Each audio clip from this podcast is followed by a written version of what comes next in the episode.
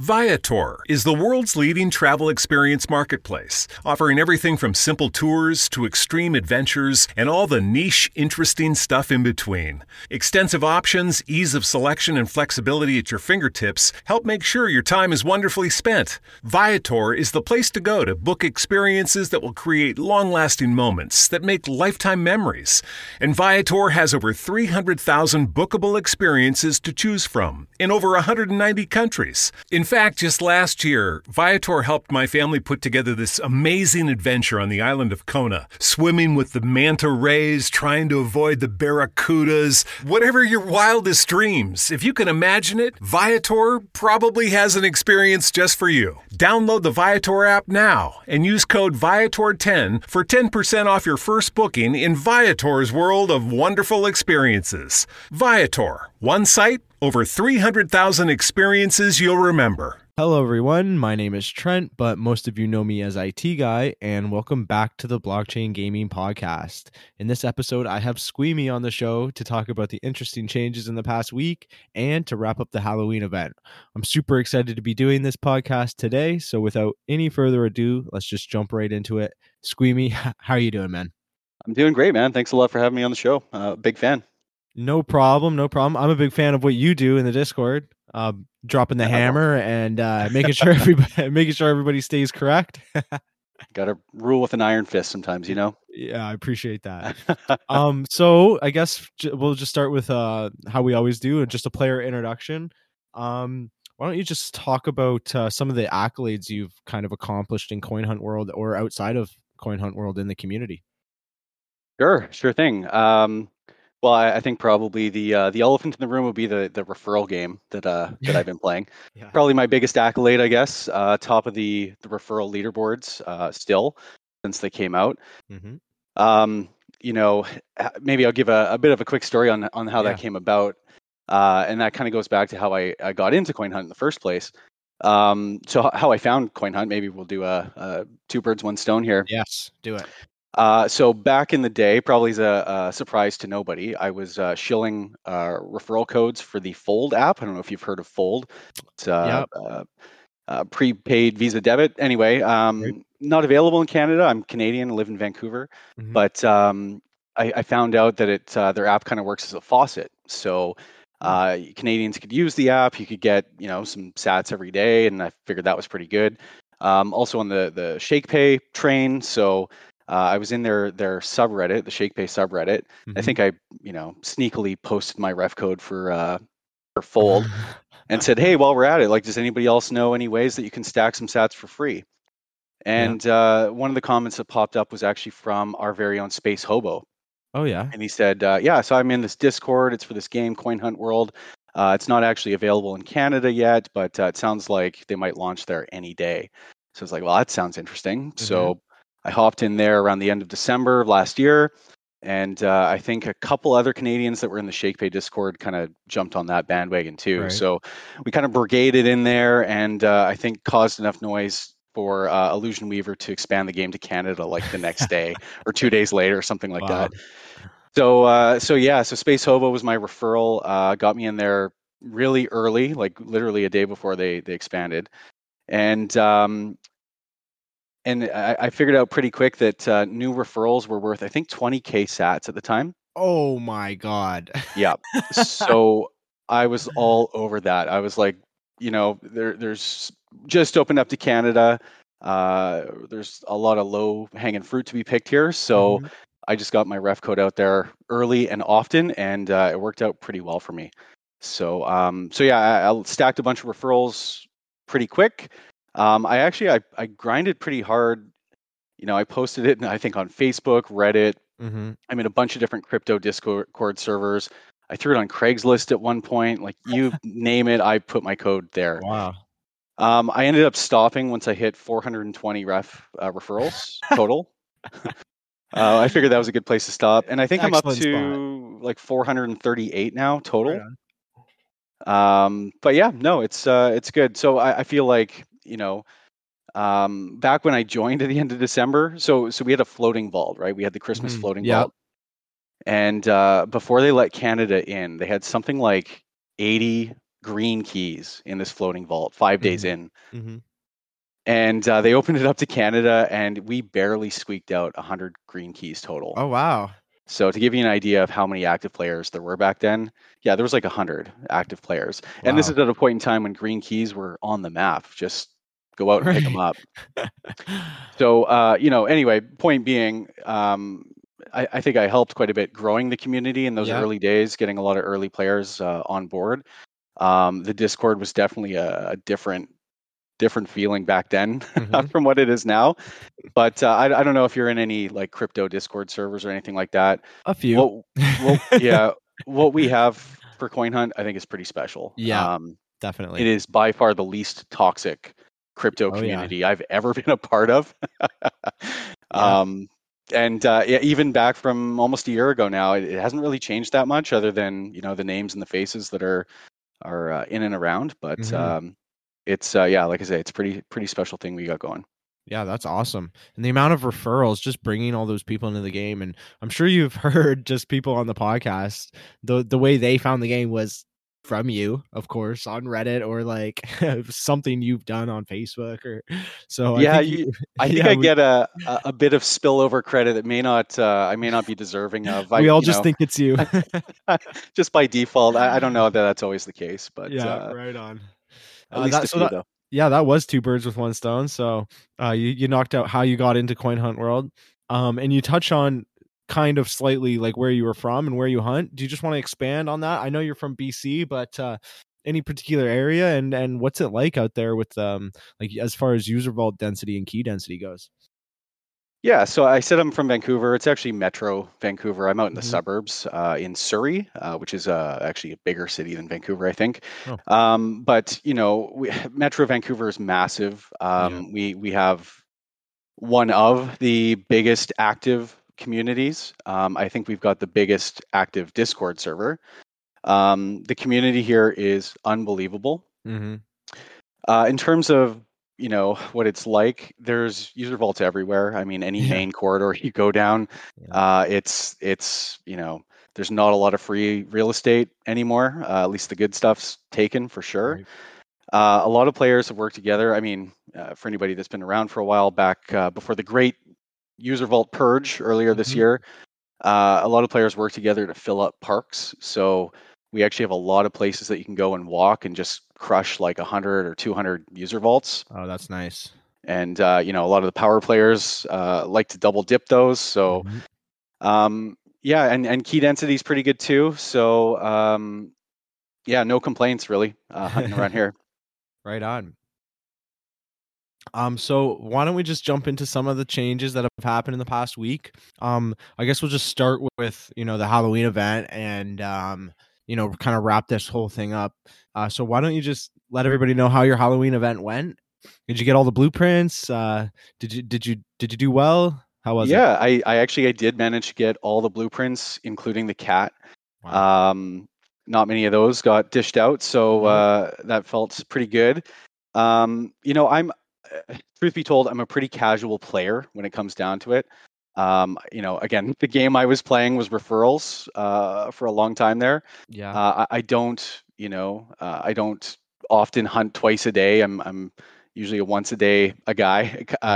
Mm-hmm. So, Halloween, I definitely hit it a bit harder, probably the hardest event I've hit so far. There was one day I went out with Minel and Gia. I did those parks that I mentioned. I think we walked 20 kilometers. Wow. Hit something like 200 user vaults or something like that. So that's not normal for me. It's normal for those guys, but kudos to them for doing that on foot. It's pretty crazy. I didn't do too bad in the event. Got all the blueprints. We had the Red Vault here in Vancouver as well. Right. And again, the community here, we are so organized. It's unbelievable. As soon as that Red Vault got announced, I think it was found within an hour, maybe two. Wow. And we immediately took a poll, like how many people have a red key, what's better tonight, tomorrow night, narrowed it down. We ended up getting, I think, 18 players out that night, which unfortunately I couldn't make it. I had tickets to the hockey game that night with Max here. Oh no! So 18 players. They all came out. I think some people even brought laptops. 18 solves, no wrong answers. Wow. Pretty unbelievable. Yeah. I ended up swinging by after the hockey game with one of my other buddies, and we also nailed it too. Two more. Yeah. So 20 Red Vault solves. Yeah, pretty unreal. That's probably the most on a Red Vault. But it looks like you might have also had, well, at least in BC, there was a cauldron that was hit the most out there by 29 hunters. Is that anywhere near you? And did you have anything to do with that? Or I definitely hit it. That was the first epic that popped up nearby. It was probably, maybe a 20-minute drive from where I'm at. So definitely doable. Had to wait for the workday to be done. Having these 8-hour cauldrons was a nice change for sure. Yeah, yeah. Not scrambling to hit these whatever elemental hearts we were chasing last time, but 1 hour. 1 hour despawn time. Yeah, but but that one, I think that was the one even that J.R. Nightingale came over from the island, Vancouver Island. Oh yeah, took a ferry, came across to hit that epic cauldron. That guy's crazy, man. But yeah. Yeah, we had a few, looking at the stats on that article, your neck of the woods there spawned like a third more than ours even, I think. Yeah, so that's wild. Actually our community Discord is, I didn't realize it, but we got some serious players there. And, I was a day late to the party. So by the time everybody, had figured out, you need the jack-o'-lantern QB, people are already spawning rares. I had just I took a day and a half break. Mm-hmm. so I jumped into it, and I was spawning cauldrons, and my Discord was lighting up like, oh, one over here, not really realizing other people were struggling, seriously struggling. Yeah, my Discord was lit up all the time. There was always an epic to go to, which was crazy. Sometimes we had two spawn in this exact same spot. It was nuts. So when I look at the Medium article and it tells me how many what area spawned the most cauldrons, Ontario, my area, with 1,265. I wasn't shocked, right? Because I knew that we went hard and had it very organized and things were flowing efficiently.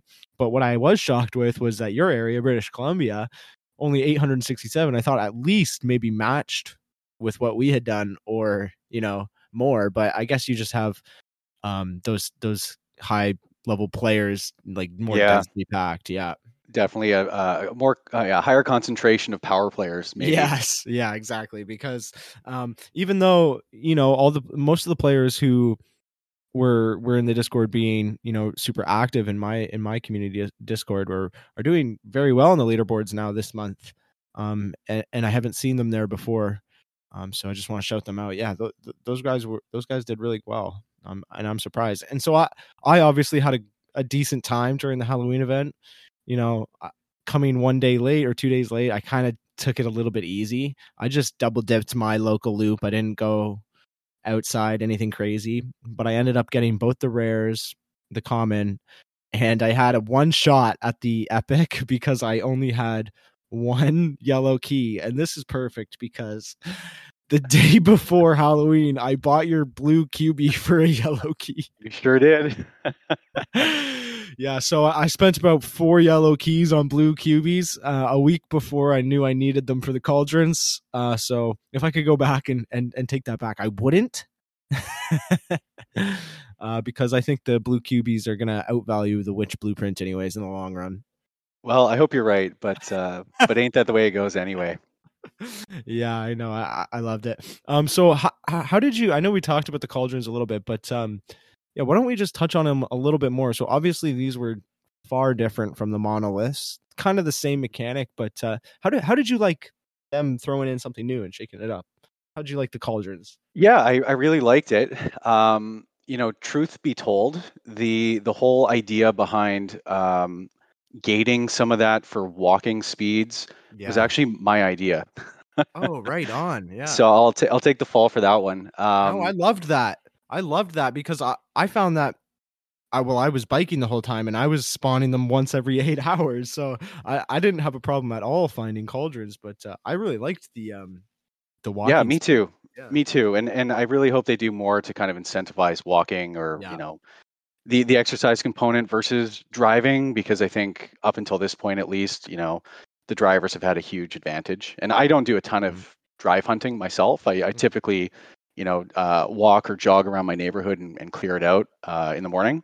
Yep. But yeah, you know, after the elemental invasion event, in the moderator chat, we were just kind of spitballing or whatever, as we tend to do. Yep. And yeah, that was an idea I threw out. Like, just why don't you know, buff walking in that way? If you want special spawns, you're going to have to get the exercise. So I was excited. I didn't actually know that was going to go in until the event was happening.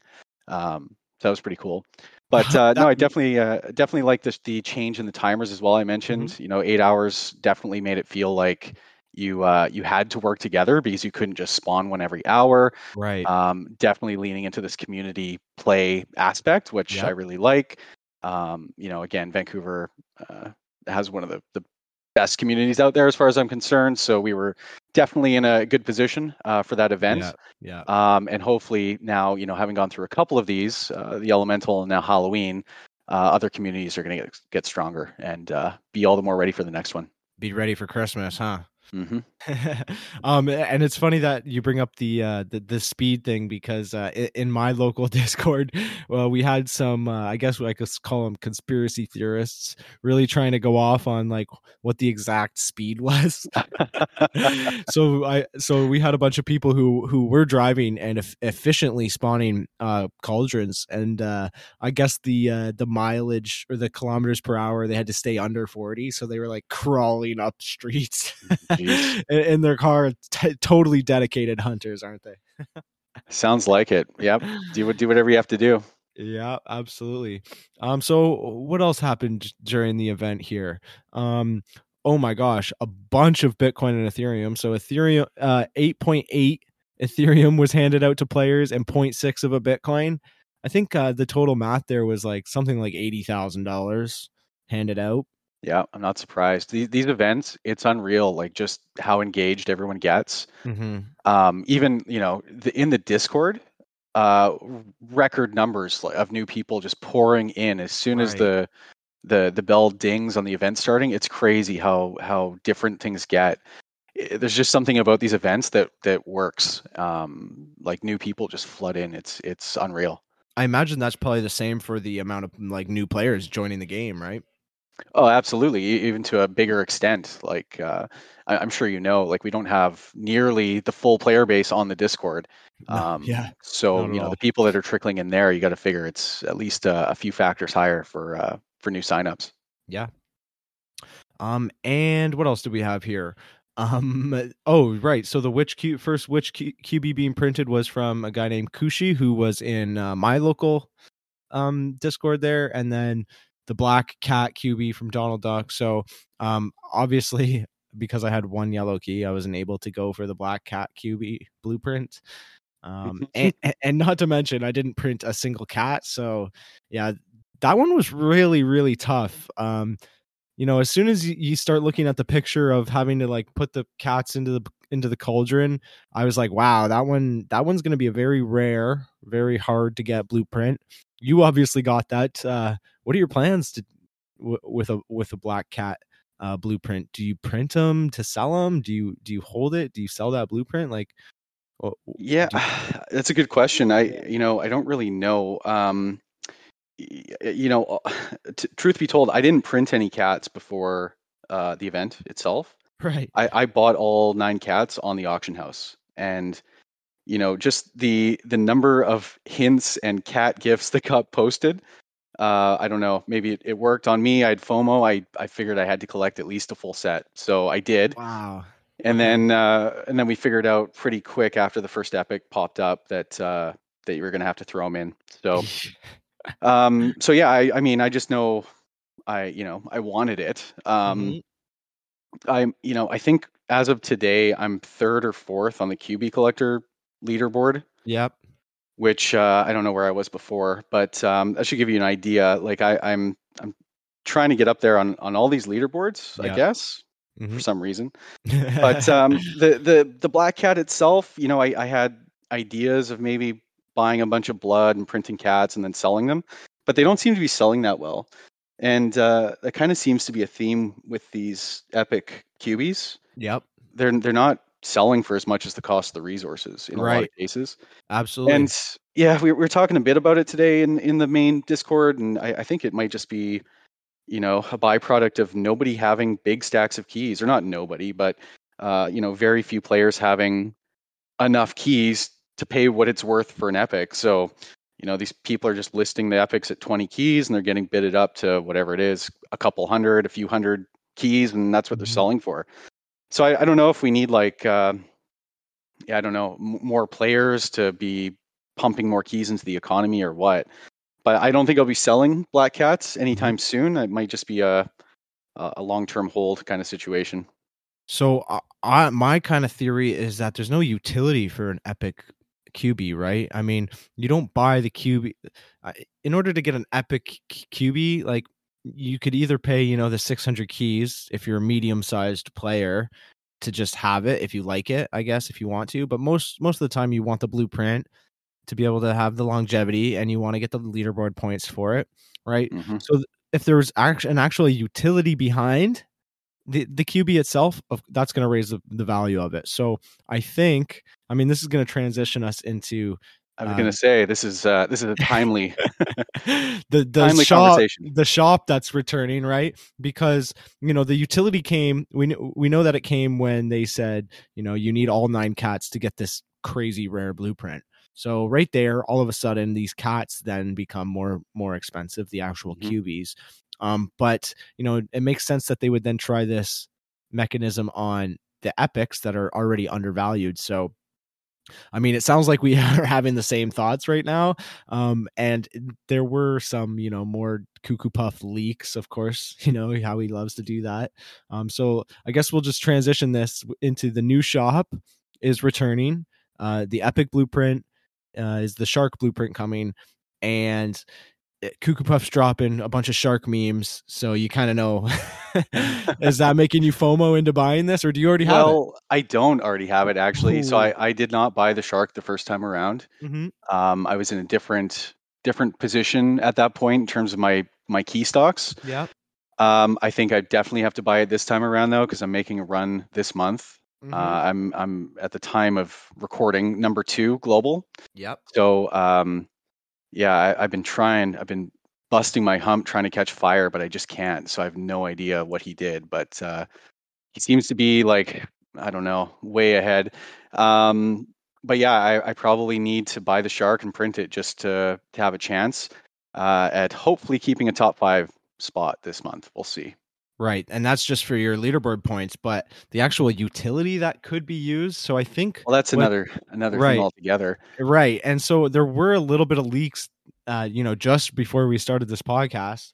Cuckoo Puffs was just going off, and, you know, it had something to do with building structures and possibly using QBs, as, you know, running those structures, and some QBs would be better at that than others. And then all of a sudden he starts dropping shark memes.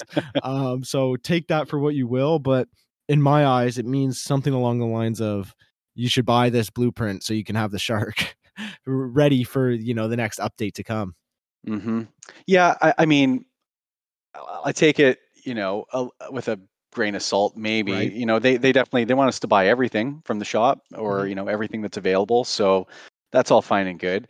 But one thing he did say, which kind of stuck out to me, was that, you know, you're going to be potentially manning these new structures, whatever they are. And I think he gave the example of a coffee house or something. Yeah.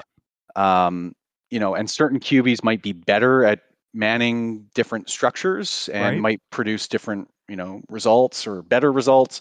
So it sounds like they have a plan for... well, at least individual QBs, I would imagine probably the rarity will factor into that somehow as well. Yeah. And yeah, I think it's after today, definitely evident that having a large collection is going to be probably critical in the game going forward. Oh, for point. Sure. For sure. And I don't know if you listened to the most recent Zach and Pete's podcast, but they kind of speculated on, maybe like the same kind of mechanism that we had in Halloween where if you had the pumpkin QB already, it was you had like a little bit of a leg up because then you could immediately spawn rares and interact with the cauldrons. So they were speculating something along the lines of February, like if you already have the original Valentine's Day QB or the Leprechaun QB when it comes to St. Patrick's Day, and so that night actually I just FOMO'd in and bought those two useless QBs. But unfortunately my key stack isn't like, I'm not ready to buy the shark blueprint. So I think I'm going to be, feeling that when, if utility comes to that shark, but that's just something to look forward to. I mean, that brings a whole nother aspect to the game. As soon as you can kind of see like little by little, update by update, the vision that they're going with, right? Absolutely. I had the same thought, when I started playing at the end of December of last year. Yeah. The game was very rudimentary. It was collect keys and open vaults. And that was really it. Where there was no auction house, there was, nothing else going on. The just progress that's been made over the last almost year now, it's pretty wild actually to see how far this game has come. And they never disappoint. Like every month there seems to be something brand new that just changes the game entirely. So I'm excited. It sounds like structures are slated for Q1 next year, which that's a 3-month window, but it's coming up pretty quick, so we'll see. Could be a massive game changer. Most likely will be. I mean, look at all the other changes they've made. The auction house is like, I think we take for granted the auction house because I don't even remember like the time before the auction house. It's like how were like we getting keys and like how this game became like it unlocked the capitalism inside me 100%. Where like I'm trying to like get as many keys as possible. I just want to be the biggest key whale available. You're preaching to the choir. I'm 100% a coin hunt capitalist. I love it. All right. There was some other news this week. What happened? Over 1,000 new trivia questions were added and a new category was added. So we talked about this a little bit last night, but I just want to get your full take on it.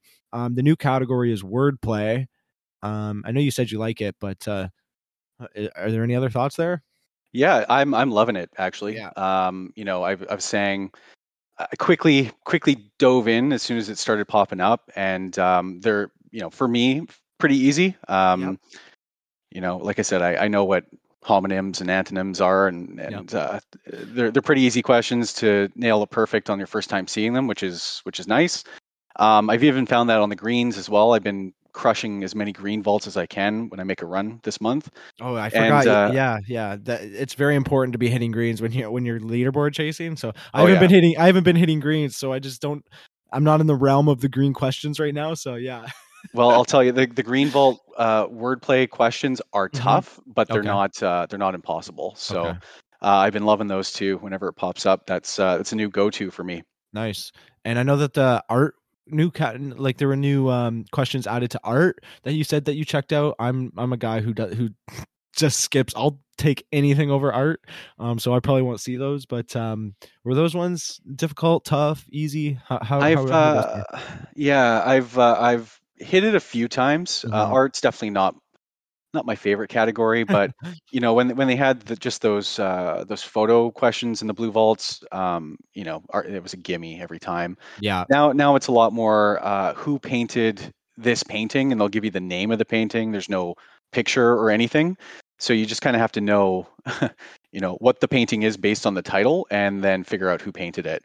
So it's definitely tricky, but I've got a lot of that kind of art knowledge just tucked away somewhere in the back of my brain. I'm watching Jeopardy, for most of my life. So they're not super hard. I haven't hit any higher tier art questions yet though. So I'm not really sure what's in store there. Yeah. And I think there were maybe some other ones added in other categories. I had a new one in a familiar category today, actually. I wish I remembered it, but I like when they sprinkle in, those one or two new questions in the categories that I've already memorized all the questions for. It's a nice little, surprise. Keep on your toes. Yeah, exactly. Keeps me on my toes, and I feel even better about it when I get it perfect. There you go. Yeah. Oh, that actually reminds me. I know last night we were talking about the wordplay category, and you were saying, you liked it. And I was also saying I enjoyed it. It's actually one of my new favorite categories. And, you were saying, yeah, I know what homonyms and antonyms are. And I'm like, oh, yeah, me too. And then I went out and I did my little loop. I got like 5 of them wrong in a row. I was perfect. Like, okay, I got to brush up.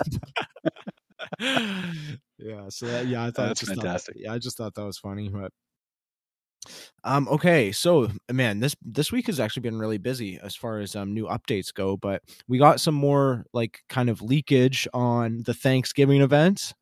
So I know a while ago they were aiming to have this new floating vault / unlocking mechanism like available for the Thanksgiving event. That's going to be pushed. I'm not sure when till, but we won't be seeing that for the Thanksgiving event. And I mean, you were around for the last Thanksgiving event, right? No, because they opened up to Canada just before New Year's Eve last year. December 30th was the expansion day. So no, I was not around. Okay, well, so do you have the turkey QB though? I do not. No, that's one I'm missing. Oh, okay. Well, for the listeners who don't know about this turkey QB, because there's not a lot out there, but last Thanksgiving you just had to log in. They gave you this turkey QB. The animation's pretty funny. It gets burnt in the oven, but now if you see those on the auction house, they're going for quite a pretty penny, just because there's no blueprint available, and obviously only the people who were logging in every day back then got it. So it's quite rare. I think there's like 32 or something. Yeah. If memory serves. So yeah, that's again gives you an indication of how many people were playing. 32 people signed in on Thanksgiving 2020. Yeah. And all you had to do was sign in, right? So I guess this year they're not going to make it that easy. Do you have any speculation on what you think they plan on doing? Maybe just like a regular hit the vaults and get the blueprint. Yeah, I think so. Probably a blueprint. That would be my guess. It's a one-day event, so I can't imagine it's going to be too tough to drop. Yeah, that would be my guess for sure. So do you think like a rare, a common, possibly an epic? I think probably a rare. That would be consistent with Valentine's and St. Patrick's Day. Yeah, you're being very very smart about it. Yeah, well, yeah, Occam's razor, probably the easy explanation is the right one. So we'll see, though. They could surprise us. Yes, they certainly could. And, just because, like, looking back, obviously, if you were playing then and you didn't log in on Thanksgiving, you'd be kicking yourself right now. So I guess the advice is just try to go for the blueprint. I mean, it's not going to be that hard to get. And, next year it could be worth $1,000 worth of keys in crypto, Absolutely. You never know. Yeah. Absolutely. Maybe not that much, but wouldn't that be nice? I mean, it's a good point though. Lots of people talk about how hard these things are to get now. Yeah. And look a year ago, how many people were playing then, how far we've grown in terms of player base now and what the demand is for these things. It's only going to keep increasing. So right. Grab these things while you can. Because, exactly. They're going to be good long-term investments. And I guess the $1,000 brings me to my next point here, which is the Purple Vault. So this was kind of a letdown for me. The Purple Vault obviously was put in Niagara Falls, Canada, over the Halloween event, and nobody hit it. So what do you think? Do you think it was a good location, a bad location? Yeah, what are your thoughts on this whole Purple Vault scenario? Yeah, I think it was an obvious location. Makes sense. It's a very well-known spot. I'm very surprised that nobody hit it. You guys just must have too many user vaults out your way or something that nobody has a purple key. But yeah, I'm surprised. I figured at least one person would be able to scrape it together. But there was definitely a few folks in the Vancouver server that were humming and hawing about it, flying out. Yeah. But obviously never happened. Oh, flying out. Oh, okay. Hmm. Well, yeah. Yeah. I think somebody found flights for $250 round trip. So it would have been worth it. But yeah, too hard to do in a 7-day event window when you're working a day job and whatever. So didn't happen. But yeah, we'll see. I don't know, you know, when the next opportunity is going to be. I've definitely got, you know, a purple key ready, and if it's within striking distance, I'll definitely make the trip out. The borders are open now, so if it's in the U.S., close enough. Bellevue would have been nice. Yep. The border was open last time around, but yeah, we'll wait and see where it pops up next. With the new Chevy Silverado, you might be driving in this, but with the Silverado's redesigned interior and large infotainment screens, it'll feel more like this. Introducing the new 2022 Chevy Silverado. Find new upgrades. Find new roads. Chevrolet. Mary redeemed a $50,000 cash prize playing Chumba Casino online. I was only playing for fun, so winning was a dream come true. Chumba Casino is America's favorite free online social casino. You, too, could have the chance to win life-changing cash prizes. Absolutely anybody could be like Mary. Be like Mary. Log on to ChumboCasino.com and play for free now. No purchase necessary. Void where prohibited by law. 18 plus terms and conditions apply. See website for details. The voice in the preceding commercial was not the actual voice of the winner. Yeah. So this one kind of hurt me, right? Because we were talking yesterday and, you know, like for someone like you who's been around so long and seen the game develop, and like for someone like me who's, you know, constantly researching the game every second of the day, a purple vault question is easy money. Like no kidding. I just don't think I'd get it wrong, you know. And like as far as like, there's also a community backed Discord that is waiting and willing to help, you know, players get, you know, I just feel like a purple vault is a perfect opportunity for $1,000, like the freest $1,000. So I'm kind of upset because they put it near me when I don't have a purple key. I was kind of wishing that they would throw it in BC, you know, keep them all quiet and happy. Keep you guys quiet and happy for, you know, another year, and then you know, give one to Ontario, but a bit more time. Yeah, to stack keys. Exactly. But yeah, you're not wrong though. There's probably, you know, no better category to take a shot at $1,000 than coin hunt history. Which, yeah, I have been around long enough. I've got a pretty good finger on the pulse, and we have the amazing wiki that has pretty much everything you might need. So, yeah, it is too bad, but what can you do? We just have to wait for the next one. The next one, and I got to get a purple key, which is probably going to be the hardest part. That is going to be the hardest part for sure. I don't have 420 referrals. And yeah, well, you know, it's even when you do, it's hard to hold on to those keys because they just keep giving us stuff to spend them on. Oh man, I think I saw like a few players in the Discord talking about like they need an option to like stop themselves from entering the auction house. Are you like that on the auction house? You just spend a lot of keys? I'm not too bad. You know, I've definitely bought a few things. I'm not that bad. No, I don't really have a problem. I have not had a lot of buyer's remorse. Let's say that. Right on. That's really funny. Yeah, like the auction house just fascinates me, especially when, you know, like I see things that I have, you know, going for so many keys. I'm like, oh, I need those keys. I'll put it up, and it's like half of those keys I get. Yeah. There's just so many weird things going on with the auction house. I don't think it's like found its like its stride yet, but it's such an integral part of the game that you have to be on it. You have to be trading. But you're not always getting the best bang for your buck. No. And like I said, like that's probably, you know, this time next year when the player base is whatever size bigger, you know, the economy in the auction house is only going to be that more stable, I think. But yeah, I don't know. You know, what was it? Illusion Weaver said something like less than 10% of the player base has buying and selling unlocked in the auction house. I might be messing that up a little bit, but that was the idea. It's like a fraction of the user base is using the auction house. So, yeah, not that surprising that kind of things are all over the place right now, but it'll flatten out over time, I think. Wow, less than 10% of the people are using the auction house, I just wonder about the flow of information. Like that was one of the reasons I started the podcast, right? Because there was it was hard to like find, like it wasn't hard to find information, but it wasn't like summed up nice and neat for you. And like just what happened last week, because, you know, I like the Illusion Weaver quote about how, you know, this game will probably never leave beta. Mm-hmm. Just because there's so many updates being pushed and there's updates like every week, and I enjoy those just continuous improvement, right? Exactly. They have a vision, but they're always taking steps forward. So I don't know. I guess they'll never stop developing the game, which is pretty cool. I'm really happy about that, because that lets me just have an unlimited supply of content. Absolutely. Oh, okay. Let's move along here.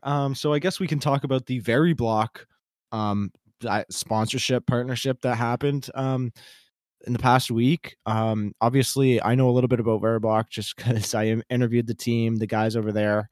That was a great opportunity, but and you don't get the opportunity to actually participate in the event because, you know, we're in Canada.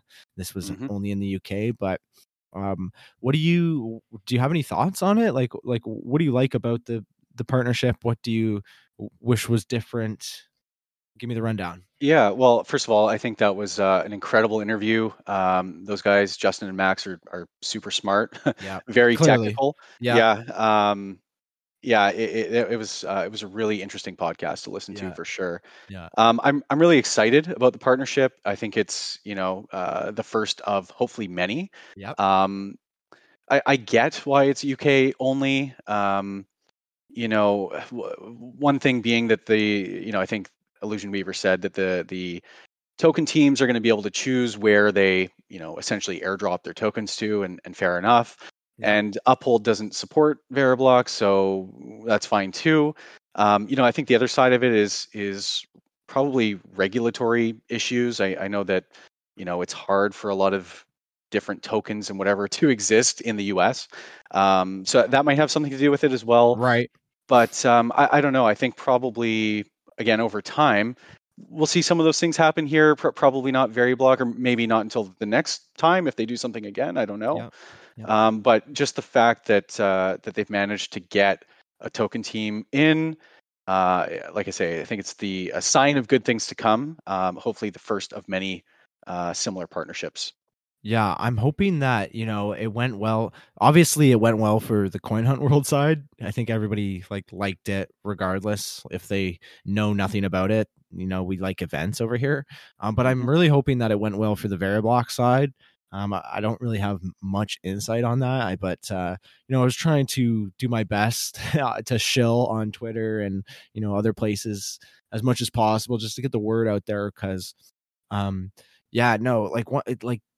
talking to them or listening to them, getting a sense of how passionate they are about the project they're building, just makes me a believer in the technology, even if I don't fully understand it myself.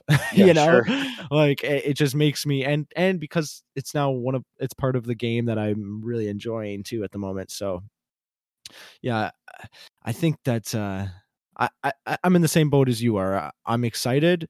What other tokens would you like to see come to the game? If you could have any token you wanted. Yeah, that's a tough question. I'm kind of an Ethereum maxi, so I'm happy with what we've got, to be honest. But I don't know. Obviously, BAT, basic attention token, would be a good one. And I know that there was a meeting, and I have no idea how it went. But that seems like a no-brainer if they were on board. Yeah. You know, outside of Bitcoin and Ethereum, I'm really only interested in some layer 2 stuff and maybe some oracles these days. But I don't really stray too far. I got into crypto back in the 2017 run. And I definitely had no idea what I was doing, spread myself really thin, got into all these, you know, alts projects, altcoins that that ultimately nuked 99% in 2018. So I keep things a lot tighter, more conservative now. And honestly, I don't do as much research as I used to do. It's a full-time job, just keeping up with all these different coins and projects and what they do and what they don't do. And I just I try not to worry about it too much. So especially on Ethereum, where, you know, there's, like CoinHunt World, there's a new update every day, mm-hmm. new project being built, a new token coming out.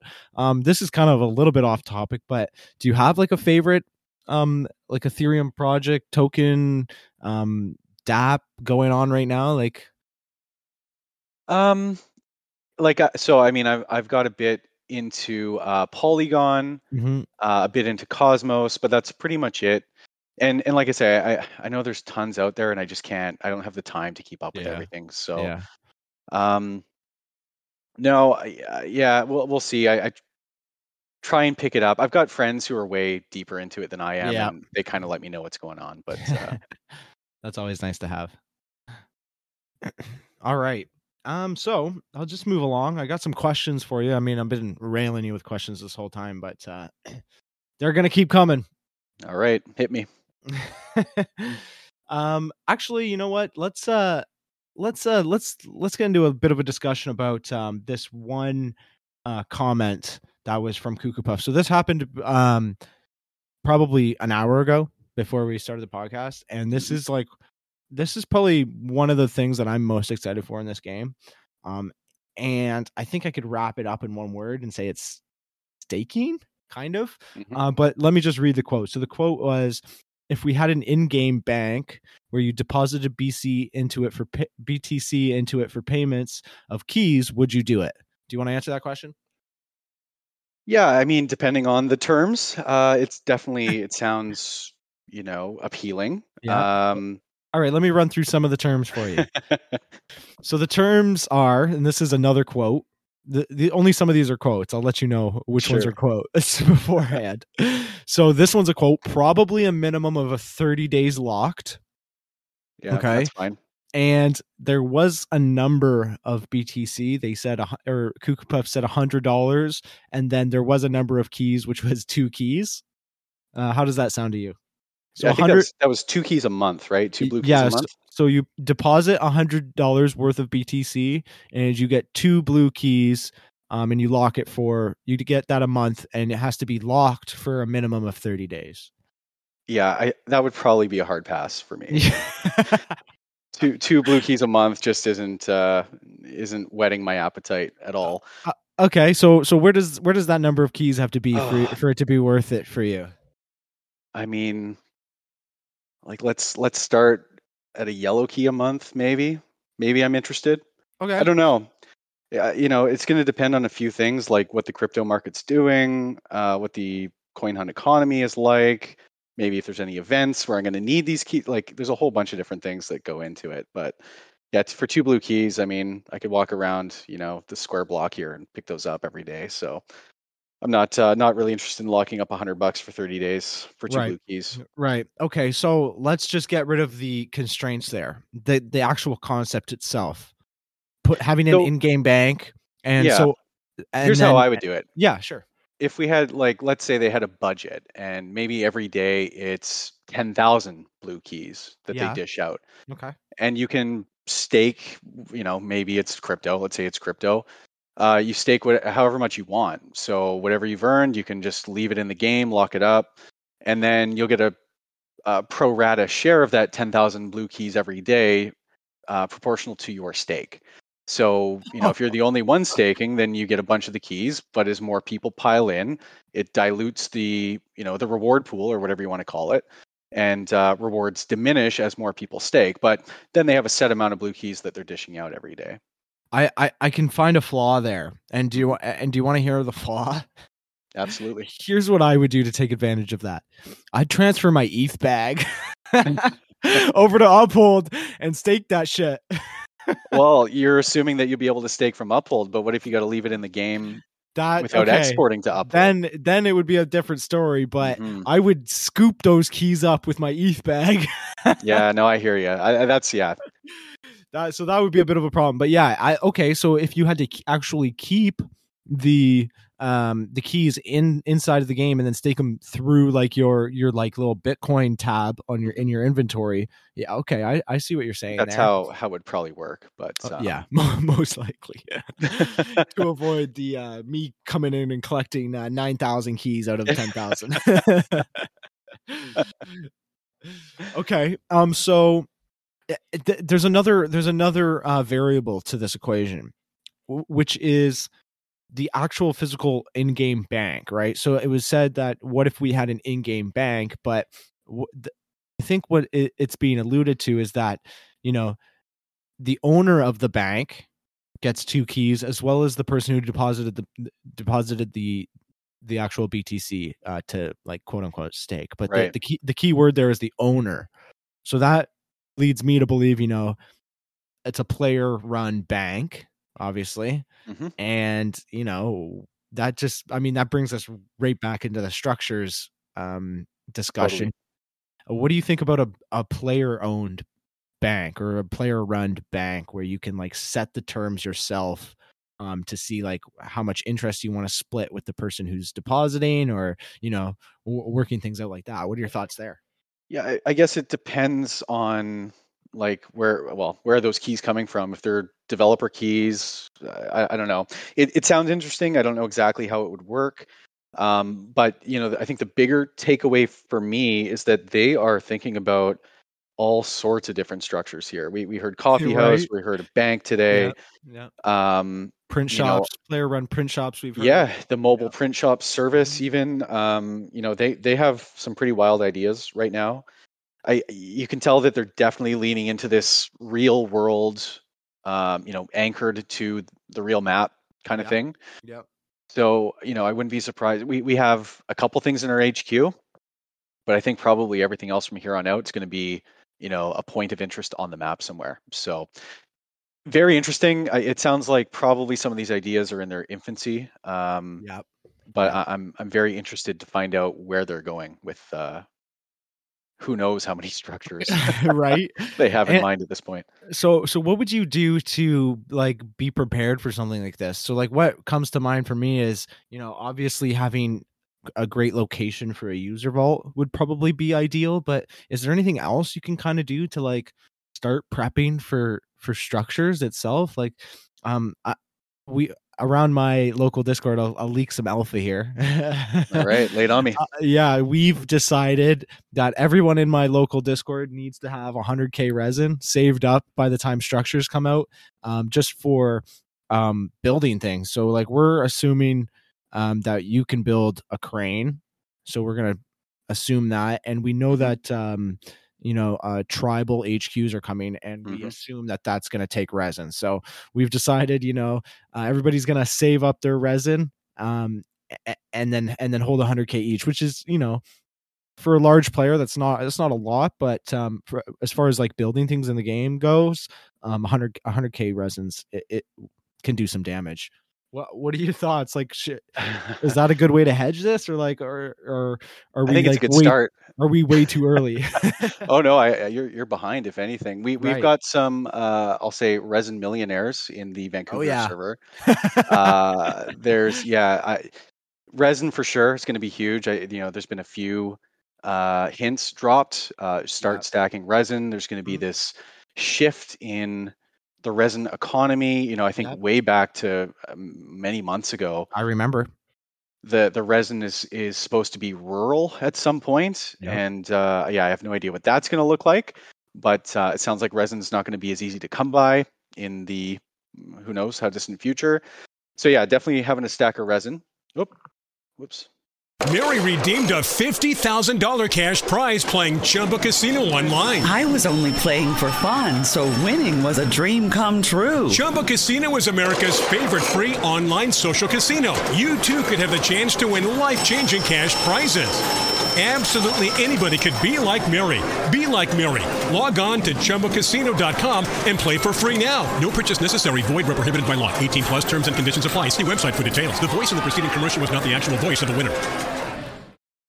And I think Cuckoo Puffs also mentioned that there'd be another resource, and potentially, and potentially these structures would generate resources as well. Right. So I have no idea, like, how many layers this thing goes, but probably at this point in time, good stack of resin, having a good stack of keys on hand, never a bad idea. Beyond that, good collection of QBs. I don't think there's much else you can do at this point. So you think to be ready, we need more than 100,000 each? We have like 40 people in there. they've referred to these things as red structures, at least early on. Yep. And so, you know, our assumption is that means 10 million resin per structure. I see. Okay, because a yellow structure is 1 million in your eyes. Well, the only yellow structure is a crane, but right. Those are the dots that we connected. Who knows how far off we are, but yeah, that's our best guess. So if a structure costs 10 million resin, that, I mean, in terms of what's happened so far in the game, that would be crazy, right? That's going to be next level. That'll probably be the thing that everybody wants to get. I would assume so. And it probably gives a nice return. I'm assuming it also something to do with crypto. Hopefully. Because that's the name of the game, right? Yeah, for sure. I would hope so. But who knows? I really don't know how complex this structure system is, or like I say, how it's going to change the meta of the game. We'll have to wait and see. Yeah, and we're so used to like getting like small updates at a time that I wonder if that's if that's how they'll introduce like the structures into the game. You know, like maybe give us one, and then the next month we'll I don't know. We'll maybe get another one. But that would probably eliminate their choices kind of deal, you know, because then we'd all have time to like make every structure. I could see them like really making a couple structures that you have to like think of, like that, you know, 10 million each. It's not like you're going to be able to print two or like build two or three of them. Definitely not. But we're very interested to see. Definitely in Vancouver anyway. The trick is going to be to figure out which one gets built first, I guess. Right. And where. Yeah, I was kind of thinking about that earlier today. I was kind of thinking about the idea of, you know, letting another region go ahead and like figure out what the meta is before, you know, solidifying what we might do. But also, you want to be the first to be there, you know? You want to make the CoinHunt World history. You want to get yourself a wiki page, you know? Yeah, absolutely. Especially if there's a special reward like a blueprint or something. Yes, that would be... That definitely motivated us the first time around. Yeah, man, there's a lot of great new things coming, I think, in the pipeline. So I guess I'll just transition that into one of the most popular questions that I ask, which is, what is the future update that you're most excited for and why? Have we touched on it this podcast? Yeah. Well, I mean, new structures is definitely probably top three for me. All right. Give me your top three. Yeah. That's sure. That'll do. Well, so, okay. That would be one. If ever, you know, iOS full release would be massive. So do you play on iOS or are you on Android? No, I am one of the chosen 10,000. So am I. The chosen 10,000. I like that. That's funny. And what's the last one? Last one would probably be the NFTs. If we get rare and higher blueprints turned into NFTs, I'd be pretty excited about that. I have no idea how far off that is or what sort of, you know, in-game integration that might look like. If any, I really don't know. But that's something I'm looking forward to for sure. So on the NFT thing, I just want to get kind of your opinion here. What do you think it takes for them to, you know, incorporate or like turn rare and epic blueprints into NFTs? Like, does this mean integration with like a blockchain or like, I mean, I'm that's what it means, right? Where are they going with this? Do you think like an Ethereum L2 or Polygon, or, you know, if they have something way totally up their sleeve that none of us know about, how do you think they're going to go about and do NFTs? I think if it was short term, an L2 like Polygon would make perfect sense. Yeah. Again, the one thing I'm not really sure of is level of integration. I could see them maybe doing it one of two ways. First way would just be, you know, when you obtain the blueprint, it's minted as an NFT. It's going to be tied to an in-game address that you have in the game. Right. And if you ever were to sell that or transfer that NFT, the in-game asset would also get transferred to the associated address. Right. It's definitely possible. It's a bit complicated. The other thing you could do, which is probably a bit easier, is you could get the blueprint in game, and you could have potentially the option to like mint it. So you could hit a button in the game. It would, let's say, burn the blueprint, but generate an NFT. Now it exists outside the game. Again, you could transfer that around, sell it, do whatever you want. And then somebody could import that back into the game, basically burn the NFT and get the blueprint back. Right. So that's probably easier to implement it that way, even if it sounds harder. But I don't know. The whole reason I got into crypto back in 2017, 2018 was for blockchain gaming. Actually, that's what got me in, and that's why I'm an Ether maxi. Games back then were very rudimentary as well. They didn't even have interfaces. You know, I spent hours on my Ether wallet, like calling smart contract functions to play a game in AirDrop. It's come a long way. I don't really play a lot of blockchain games these days, but I think CoinHunt would be, a perfect candidate for some blockchain integration. I'm just not sure how they'll do it. I mean, you probably already know this, but I've played a few blockchain games now. I'll probably be doing podcasts on those games in the future. CoinHunt World has my attention, and it's for a good reason, because there's no other game that makes this the kind of money that you can make off of CoinHunt World, and B, the fun, and C, the community, really. But mostly A and B, those are impossible to beat when it comes to CoinHunt World. So I think that they're going to be able to secure like a lot of market share just because of that reason. I think that the game needs to be fun, right? I mean, as much fun as, calling smart contracts is on a user interface, that doesn't have a lot of longevity, right? No, it did not. But CoinHunt World, I can definitely see, going, doing the distance, right? Absolutely. Yeah, I think you look at, again, what they've built and the amount of time per user, I would assume is just through the roof. The game itself is fun, but the auction house commands a lot of attention as well. So they know what they're doing. They got a good thing going, I think. Yeah, absolutely. So I did have another question here for you, but I think you might have answered it. I just wanted to ask you if you owned any NFTs, or you had if you had your eye on any projects. No, this whole wave, I really kept out of. Again, I just don't have the time these days to keep on top of all the trends and everything. So what I can say though, so back when I was playing all these games back in 2017, 2018, this was like just on the heels of Crypto Kitties. That was kind of the first big NFT project, I would say. All of these games started to pop up after that. And, I said the games were pretty rudimentary. Some of them were like, they were what we called hot potatoes. So, the developer would create a series of NFTs, and, they'd sell them for, let's say, 0.01 Ether. Yeah. So you buy it. And then the way that the contract is set up, anybody can buy that NFT from you, but they pay double. So they pay you 0.02. And then the next buyer has to pay 0.04, and so on and so on.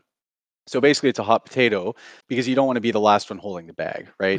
You want to be the second to last person holding it, because now you've doubled your money, basically. Played a lot of those. This is before OpenSea was even a thing. Right. So there was no NFT marketplaces, but kind of in the throes of all these games happening, OpenSea popped up. Right. And where you got stuck with, a bag, a potato, you could eventually offload it on OpenSea. Right. So that was interesting. And then kind of the games, they grew and developed into more of a, gameplay type thing. Yeah. So anyway, I played a bunch of those, ended up with a bunch of NFTs just by virtue of playing these games. They were kind of the in-game assets. Yeah. And that whole wave kind of died, and nothing really happened. But then during this wave, which obviously a lot of this was around the algorithmically generated, the Bored Apes and all those. Yep. For whatever reason, this community of blockchain game NFT relic hunters popped up. And so I've been able to offload these dead blockchain game assets. Like, it's been great. Yeah, so I've been selling all sorts of stuff back from 2018, which I thought was worth nothing on OpenSea. Wow, that's good to know. Because I do own two, I guess you could call it JPEG NFTs, and those are on Ethereum L2, so they're basically worthless right now. Right. But there's no ecosystem there right now. I'm assuming I was just doing a long play there. Anyways, most of my NFTs are from like playing games, right? So, and I think that's where the actual utility is for NFTs. I look at the I don't, as much as I dig into the crypto world, I don't value a profile picture to be, even an asset. I just don't. But I do look at, I came from a gaming background, RuneScape specifically, buying and selling gold, having items that, if those actually had real world value to them as an NFT, it would have blown my small little mind when I was a child, So totally. I think that's where the utility and that's where I think, I want to own the gaming NFTs. I don't want to own the picture NFTs. I'm 100% on the same page. I don't get the art stuff that a computer generates, but I totally get the utility of an in-game asset which you own and you can transfer or sell. That has a lot of appeal for me, for sure. Yeah, and I can't wait for it to come to CoinHunt World. So I think it was hinted that possibly December or Q1, it was said that NFTs would touch CoinHunt World. So I think a lot of people got up in arms about how, that would be really hard to do, to make the blueprints NFTs by, December Q1. But I don't think that's necessarily what that meant. What I think that meant was, and you could maybe speculate on this with me. What I think that meant was, they're going to put out some CoinHunt World NFTs for the community to be able to, buy and maybe, get some liquidity or to get some cash doing that. And then we actually own these will probably be picture NFTs, but, I'd still be willing to support. But what do you think? Because I know maybe I'm getting the dates wrong here, but I think they said something about NFTs very, very shortly. Yeah, I think you're right. I think it's coming early December after Thanksgiving. Right. So I'll have to play dumb a little bit here. I will say, as a moderator, every now and then we get a sneak peek at some of the upcoming art. So I do know what's coming, but I'm not I'm not authorized, I don't think, to talk about it. Yeah, so, probably not. I will say I've seen some of the art, and I think it's going to be exciting. I think some of the players are going to be interested, but no, I think, well, hopefully I'm not, spilling the beans. It's not going to be the blueprints. That's not what's happening. It's a different NFT event that's going to happen. Yes. Okay.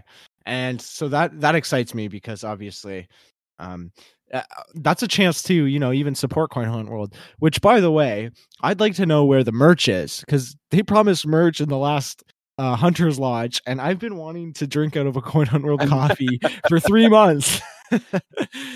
So yeah, what? I'd pick up one of those T-shirts for sure. I think they just they realized how much they had put on their plate at that point in time, and they had to make some cuts. So I'm sure it's all coming, but priorities.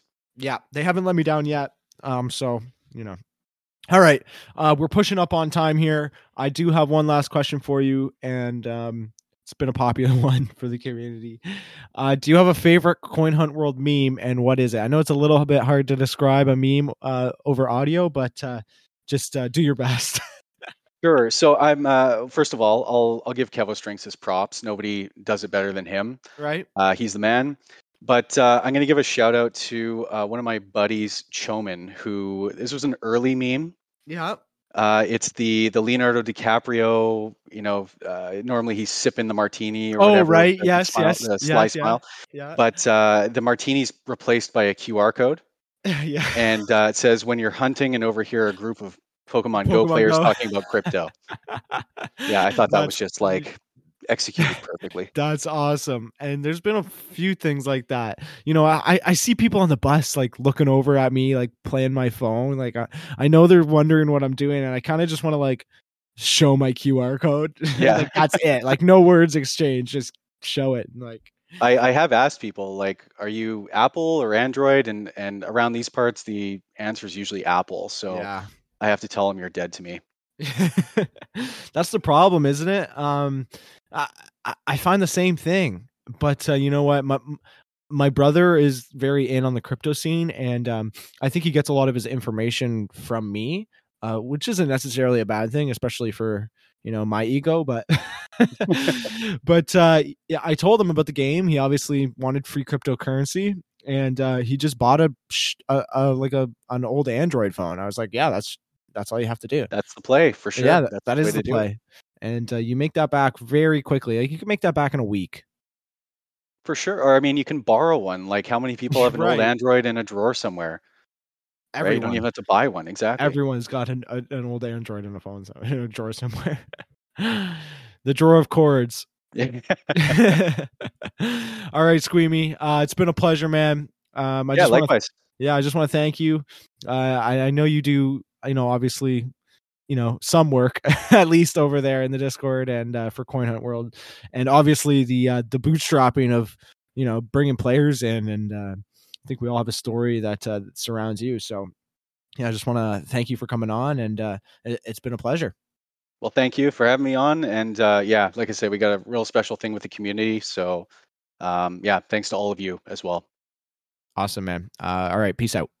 Mary redeemed a $50,000 cash prize playing Chumba Casino online. I was only playing for fun, so winning was a dream come true. Chumba Casino is America's favorite free online social casino. You, too, could have the chance to win life-changing cash prizes. Absolutely anybody could be like Mary. Be like Mary. Log on to ChumboCasino.com and play for free now. No purchase necessary. Void where prohibited by law. 18 plus terms and conditions apply. See website for details. The voice in the preceding commercial was not the actual voice of the winner. Mary redeemed a $50,000 cash prize playing Chumba Casino online. I was only playing for fun, so winning was a dream come true. Chumba Casino is America's favorite free online social casino. You, too, could have the chance to win life-changing cash prizes. Absolutely anybody could be like Mary. Be like Mary. Log on to ChumboCasino.com and play for free now. No purchase necessary. Void where prohibited by law. 18 plus terms and conditions apply. See website for details. The voice in the preceding commercial was not the actual voice of the winner.